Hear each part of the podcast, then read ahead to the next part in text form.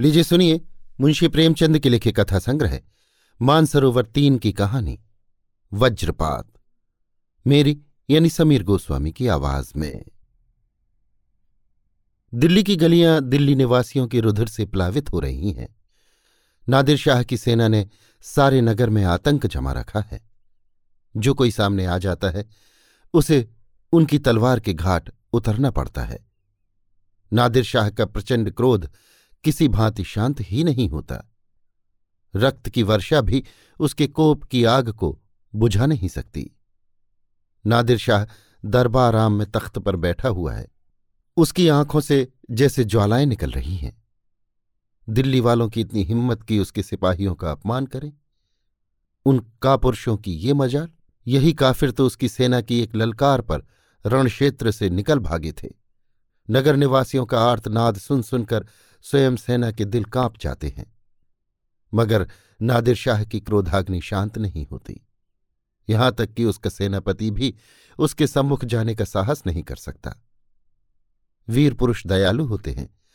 असहायों पर, दुर्बलों पर, स्त्रियों पर उन्हें क्रोध नहीं आता। इन पर क्रोध करना वे अपनी शान के खिलाफ समझते हैं। किंतु निष्ठुर नादिर शाह की वीरता दयाशून्य थी। दिल्ली का बादशाह सिर झुकाए नादिर शाह के पास बैठा हुआ था। हरमसरा में विलास करने वाला बादशाह नादिर शाह की अविनयपूर्ण बातें सुन रहा था, पर मजाल न थी कि जबान खोल सके। उसे अपनी ही जान के लाले पड़े थे। पीड़ित प्रजा की रक्षा कौन करे? वो सोचता था, मेरे मुँह से कुछ निकले और ये मुझी को डांट बैठे तो। अंत को जब सेना की पैशाचिक क्रूरता पराकाष्ठा को पहुँच गई तो मोहम्मद शाह के वज़ीर से न रहा गया। वो कविता का मर्मज्ञ था, खुद भी कवि था। जान पर खेल कर नादिर शाह के सामने पहुँचा और ये शेर पढ़ा, कसे न मान कि दीगर बतेगे नाज कुशी, मगर कि ज़िंदा कुनी खलकरा व बाज कुशी। अर्थात तेरी निगाहों की तलवार से कोई नहीं बचा। अब यही उपाय है कि मुर्दों को फिर जिलाकर कत्ल कर, शेर ने दिल पर चोट किया। पत्थर में भी सुराख होते हैं, पहाड़ों में भी हरियाली होती है, पाषाण हृदयों में भी रस होता है। इस शेर ने पत्थर को पिघला दिया। नादिर शाह ने सेनापति को बुलाकर कत्ले आम बंद करने का हुक्म दिया। एकदम तलवारें म्यान में चली गई। कातलों के उठे हुए हाथ उठे ही रह गए। जो सिपाही जहाँ था, वहीं बुत बन गया। शाम हो गई थी। नादिर शाह शाही बाग में सैर कर रहा था। बार बार वही शेर पढ़ता और झूमता था। कसे न मान की दीगर बतेगे नाज कुशी मगर की ज़िंदा कुनी खलकरावा बाज दिल्ली का खजाना लुट रहा है। शाही महल पर पहरा है। कोई अंदर से बाहर या बाहर से अंदर आ जा नहीं सकता। बेगमें भी अपने महलों से बाहर बाग में निकलने की हिम्मत नहीं कर सकती। महज खजाने पर ही आफत नहीं आई हुई है। सोने चांदी के बर्तनों बेशकीमती तस्वीरों और आरइश के अन्य सामग्रियों पर भी हाथ साफ़ किया जा रहा है। नादिर शाह तख्त पर बैठा हुआ हीरे और जवाहरात के ढेरों को गौर से देख रहा है, पर वो चीज़ नज़र नहीं आती जिसके लिए मुद्दत से उसका चित्त लालायत हो रहा था। उसने मुगल आज़म नाम के हीरे की प्रशंसा, उसकी करामातों की चर्चा सुनी थी। उसको धारण करने वाला मनुष्य दीर्घजीवी होता है, कोई रोग उसके निकट नहीं आता। उस रत्न में पुत्रदायिनी शक्ति है, इत्यादि। दिल्ली पर आक्रमण करने के जहाँ और अनेक कारण थे, वहाँ इस रत्न को प्राप्त करना भी एक कारण था। सोने चांदी के ढेरों और बहुमूल्य रत्नों की चमक दमक से उसकी आँखें भले ही चौंधिया जाएँ, पर हृदय उल्लसित न होता था। उसे तो मुगल आज़म की धुन थी, और मुगल आज़म का वहाँ कहीं पता न था। वो क्रोध से उन्मत्त हो होकर शाही मंत्रियों की ओर देखता और अपने अफसरों को झिड़कियाँ देता था, पर अपना अभिप्राय खोल कर न कह सकता था। किसी की समझ में न आता था कि वो इतना आतुर क्यों हो रहा है। ये तो खुशी से फूले न समाने का अवसर है। अतुल संपत्ति सामने पड़ी हुई है। संख्या में इतनी सामर्थ्य नहीं कि उसकी गणना कर सके। संसार का कोई भी महीपति इस विपुल धन का एक अंश भी पाकर अपने को भाग्यशाली समझता। परंतु ये पुरुष, जिसने इस धनराशि का शतांश भी पहले कभी आँखों से न देखा होगा, जिसकी उम्र भीड़ें चराने में ही गुजरी, क्यों इतना उदासीन है? आखिर जब रात हुई, बादशाह का खजाना खाली हो गया और उस रत्न के दर्शन न हुए तो नादिर शाह की क्रोधाग्नि फिर भड़क उठी। उसने बादशाह के मंत्री को, उसी मंत्री को, जिसकी काव्य मर्मज्ञता ने प्रजा के प्राण बचाए थे, एकांत में बुलाया और कहा मेरा गुस्सा तुम देख चुके हो। अगर फिर उसे नहीं देखना चाहते तो लाजिम है कि मेरे साथ कामिल सफ़ाई का बर्ताव करो, वरना अगर दोबारा ये शोला भड़का तो दिल्ली की खैरियत नहीं। वज़ीर, जहाँ पना गुलामों से तो कोई खता सरजद नहीं हुई। खजाने की सब कुंजियाँ जनाबे आली के सिपह सालार के हवाले कर दी गई हैं। नादिर, तुमने मेरे साथ दगा की है। वज़ीर, त्योरी चढ़ाकर। आपके हाथ में तलवार है और हम कमज़ोर हैं, जो चाहे फरमावें पर इस इल्ज़ाम के तस्लीम करने में मुझे उज्र है। नादिर, क्या उसके सबूत की ज़रूरत है? वज़ीर, जी हाँ, क्योंकि दगा की सजा कत्ल है और कोई बिला सबब अपने कत्ल पर रजामंद ना होगा। नादिर, इसका सबूत मेरे पास है। हालाँकि नादिर ने कभी किसी को सबूत नहीं दिया। वो अपनी मर्ज़ी का बादशाह है और किसी को सबूत देना अपनी शान के खिलाफ समझता है। पर यहाँ पर जाति मामला है। तुमने मुगल आज़म हीरा क्यों छिपा दिया? वज़ीर के चेहरे का रंग उड़ गया। वो सोचने लगा, ये हीरा बादशाह की जान से भी ज़्यादा अज़ीज़ है। वो इसे एक क्षण भी अपने पास से जुदा नहीं करती। उनसे क्यों कर कहूँ? उन्हें कितना सदमा होगा? मुल्क गया, खजाना गया, इज़्ज़त गई। बादशाही की यही एक निशानी उनके पास रह गई है। उनसे कैसे कहूँ?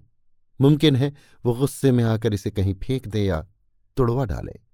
इंसान की आदत है कि वो अपनी चीज़ दुश्मन को देने की अपेक्षा उसे नष्ट कर देना अच्छा समझता है। बादशाह बादशाह है। मुल्क न सही, अधिकार न सही, सेना न सही, पर ज़िंदगी भर की स्वेच्छाचारिता एक दिन में नहीं मिट सकती।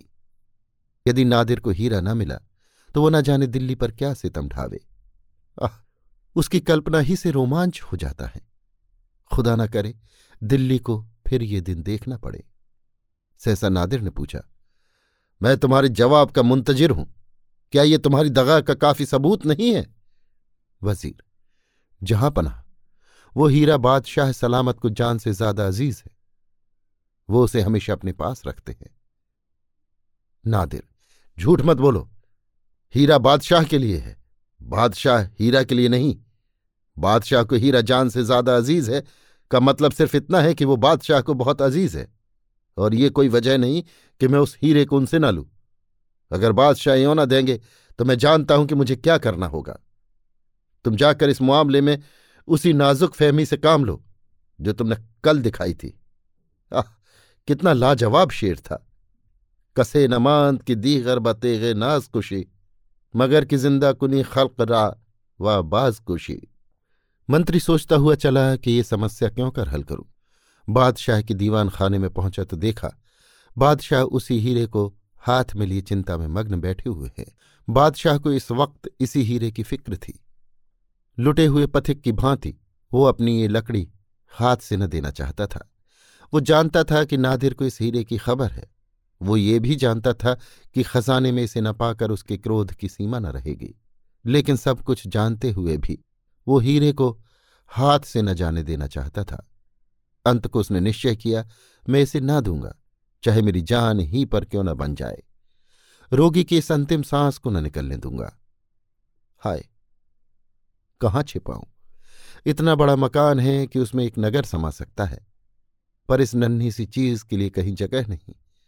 जैसे किसी अभागे को इतनी बड़ी दुनिया में भी कहीं पनाह नहीं मिलती।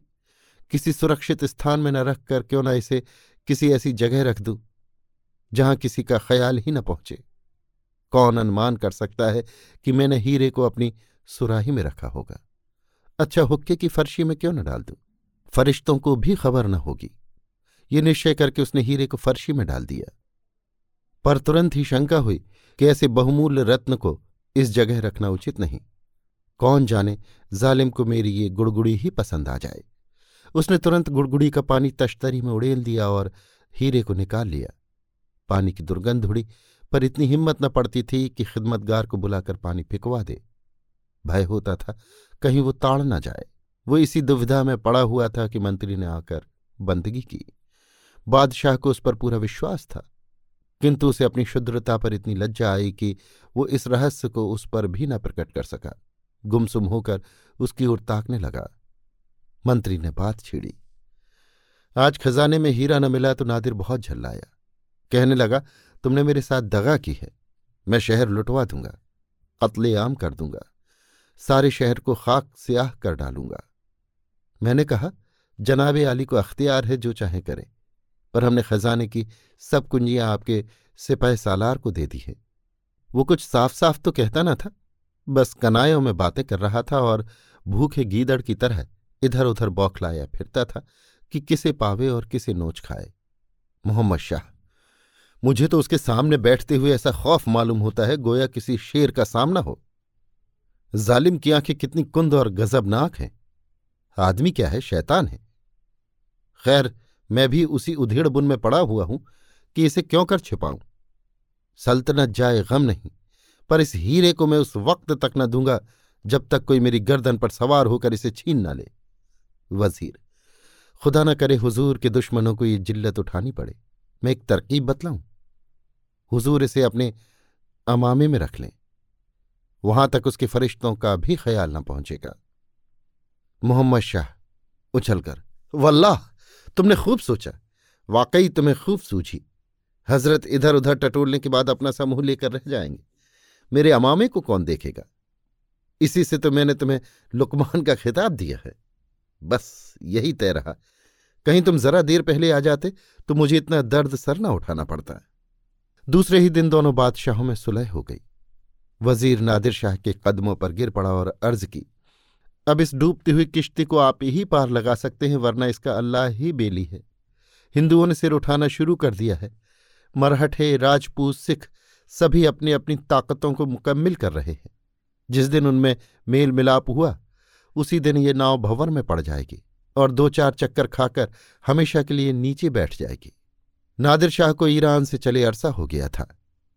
वहाँ से रोज़ाना बागियों की बगावत की खबरें आ रही थीं। नादिर शाह जल्द वहाँ लौट जाना चाहता था।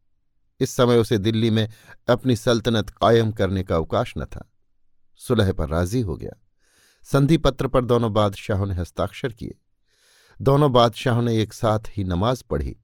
एक ही दस्तरखान पर खाना खाया, एक ही हुक्का पिया और एक दूसरे से गले मिलकर अपने अपने स्थान को चले। मोहम्मद शाह खुश था। राज्य बच जाने की उतनी खुशी न थी जितनी हीरे के बच जाने की थी।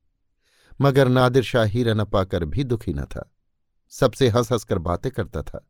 मानो शील और विनय का साक्षात अवतार है। प्रातःकाल दिल्ली में नौबतें बज रही हैं। खुशी की महफिलें सजाई जा रही हैं। तीन दिन पहले यहाँ रक्त की नदी बही थी। आज आनंद की लहरें उठ रही हैं। आज नादिर शाह दिल्ली से रुखसत हो रहा है। अशरफियों से लदे हुए ऊंटों की कतार शाही महल के सामने रवाना होने को तैयार खड़ी है। बहुमूल्य वस्तुएँ गाड़ियों में लदी हुई हैं। दोनों तरफ़ की फौजें गले मिल रही हैं। अभी कल दोनों पक्ष एक दूसरे के खून के प्यासे थे। आज भाई भाई हो रहे हैं। नादिर शाह तख्त पर बैठा हुआ है। मोहम्मद शाह भी उसी तख्त पर उसकी बगल में बैठे हुए हैं। यहाँ भी परस्पर प्रेम का व्यवहार है। नादिर शाह ने मुस्कुराकर कहा, खुदा करे, ये सुलह हमेशा कायम रहे और लोगों के दिलों से इन खूनी दिनों की याद मिट जाए। मोहम्मद शाह। मेरी तरफ़ से ऐसी कोई बात ना होगी जो सुलह को खतरे में डाले। मैं खुदा से ये दोस्ती कायम रखने के लिए हमेशा दुआ करता रहूँगा। नादिर शाह, सुलह की जितनी शर्तें थी, सब पूरी हो चुकी। सिर्फ़ एक बात बाकी है। मेरे यहाँ दस्तूर है कि सुलह के वक्त अमामे बदल लिए जाते हैं। इसके बगैर सुलह की कार्रवाई पूरी नहीं होती। आइए, हम लोग भी अपने अपने अमामे बदल लें। लीजिए ये मेरा अमामा हाजिर है। ये कहकर नादिर ने अपना अमामा उतारकर मोहम्मद शाह की तरफ़ बढ़ाया। बादशाह के हाथों के तोते उड़ गए। समझ गया, मुझसे दगा की गई। दोनों तरफ़ से शूर सामंत सामने खड़े थे। न कुछ कहते बनता था, न सुनते। बचने का कोई उपाय न था और न कोई उपाय सोच निकालने का अवसर ही। कोई जवाब न सूझा। इनकार की गुंजाइश न थी। मन महसूस कर रह गया। चुपके से अमामा सिर से उतारा और नादिर शाह की तरफ़ बढ़ा दिया। हाथ काँप रहे थे। आँखों में क्रोध और विषाद के आँसू भरे हुए थे। मुख पर हल्की सी मुस्कुराहट झलक रही थी। वो मुस्कुराहट जो अश्रुपात से भी कहीं अधिक करुण और व्यथापूर्ण होती है। कदाचित अपने प्राण निकाल कर देने में भी उसे इससे अधिक पीड़ा न होती। नादिर शाह पहाड़ों और नदियों को लांघता हुआ ईरान को चला जा रहा था। सत्तर ऊंटों और इतनी ही बैलगाड़ियों की कतार देख देख कर उसका हृदय बांसों उछल रहा था। वो बार बार खुदा को धन्यवाद देता था, जिसकी असीम कृपा ने आज उसकी कीर्ति को उज्ज्वल बनाया था।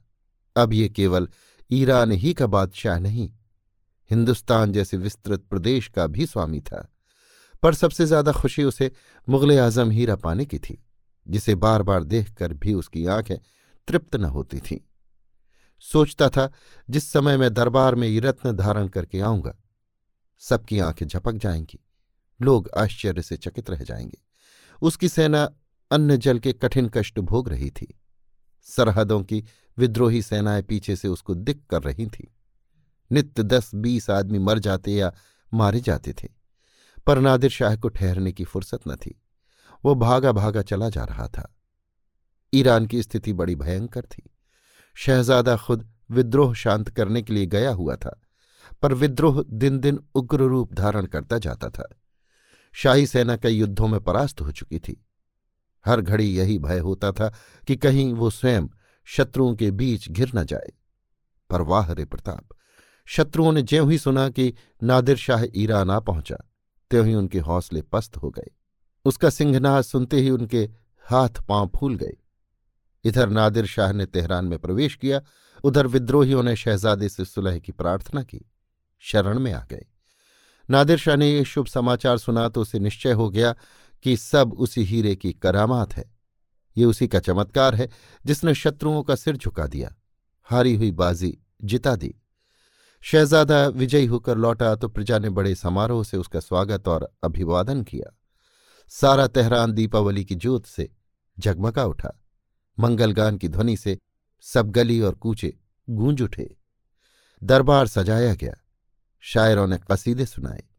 नादिर शाह ने गर्व से उठकर शहजादे के ताज को मुगल आज़म हीरे से अलंकृत कर दिया। चारों ओर से मरहबा मरहबा की आवाज़ें बुलंद हुईं। शहजादे के मुख की कांति हीरे के प्रकाश से दूनी दमक उठी। पितृस्नेह से हृदय पुलकित हो गया। नादिर, वो नादिर जिसने दिल्ली में खून की नदी बहाई थी। पुत्र प्रेम से फूला न समाता था। उसकी आँखों से गर्व और हार्दिक उल्लास के आँसू बह रहे थे। सहसा बंदूक की आवाज़ आई। धाए धाए। दरबार हिल उठा। लोगों के कलेजे दहल उठे। हाय, वज्रपात हो गया। हाय रे दुर्भाग्य। बंदूक की आवाज़ें कानों में गूंज रही थी कि शहजादा कटे हुए पेड़ की तरह भूमि पर गिर पड़ा। साथ ही वो रत्न जटित मुकुट भी नादिर शाह के पैरों के पास आ गिरा। नादिर शाह ने उन्मत्त की भांति हाथ उठाकर कहा, कातलों को पकड़ो। साथ ही शोक से विवल होकर वो शहजादे के प्राणहीन शरीर पर गिर पड़ा। जीवन की सारी अभिलाषाओं का अंत हो गया। लोग कातिलों की तरफ़ दौड़े, पर धाएँ धाएँ की आवाज़ आई और दोनों कातिल गिर पड़े। उन्होंने आत्महत्या कर ली। वे दोनों विद्रोही पक्ष के नेता थे। हाय रे मनुष्य के मनोरथ, तेरी भित्ति कितनी अस्थिर है। बालू पर की दीवारें तो वर्षा में गिरती हैं, पर तेरी दीवार बिना पानी बूंद के ढह जाती है। आंधी में दीपक का कुछ भरोसा किया जा सकता है, पर तेरा नहीं। तेरी अस्थिरता के आगे बालकों का घरौंदा अचल पर्वत है। वैश्या का प्रेम सती की प्रतिज्ञा की भांति अटल। नादिर शाह को लोगों ने लाश पर से उठाया। उसका करुण क्रंदन हृदयों को हिलाए देता था। सभी की आँखों से आँसू बह रहे थे। होनहार कितना प्रबल, कितना निष्ठुर, कितना निर्दय और कितना निर्मम है। नादिर शाह ने हीरे को ज़मीन से उठा लिया। एक बार उसे विषादपूर्ण नेत्रों से देखा, फिर मुकुट को शहजादे के सिर पर रख दिया और वज़ीर से कहा यह हीरा इसी लाश के साथ दफन होगा। रात का समय था, तेहरान में मातम छाया हुआ था। कहीं दीपक के अग्नि का प्रकाश न था, न किसी ने दिया जलाया और न भोजन बनाया। अफीमचियों की चिलमें भी आज ठंडी हो रही थी, मगर कब्रिस्तान में मशालें रोशन थी। शहजादी की अंतिम क्रिया हो रही थी। जब फातिहा खत्म हुआ, नादिर शाह ने अपने हाथों से मुकुट को लाश के साथ कब्र में रख दिया। राज और संगतराश हाजिर थे। उसी वक्त कब्र पर ईंट पत्थर और चूने का मजार बनने लगा। नादिर एक महीने तक एक क्षण के लिए भी वहाँ से न हटा। वहीं सोता था, वहीं राज्य का काम करता था।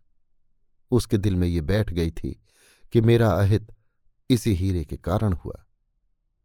यही मेरे सर्वनाश और अचानक वज्रपात का कारण है। अभी आप सुन रहे थे मुंशी प्रेमचंद के लिखे कथा संग्रह, मानसरोवर तीन की कहानी, वज्रपात, मेरी यानी समीर गोस्वामी की आवाज़ में।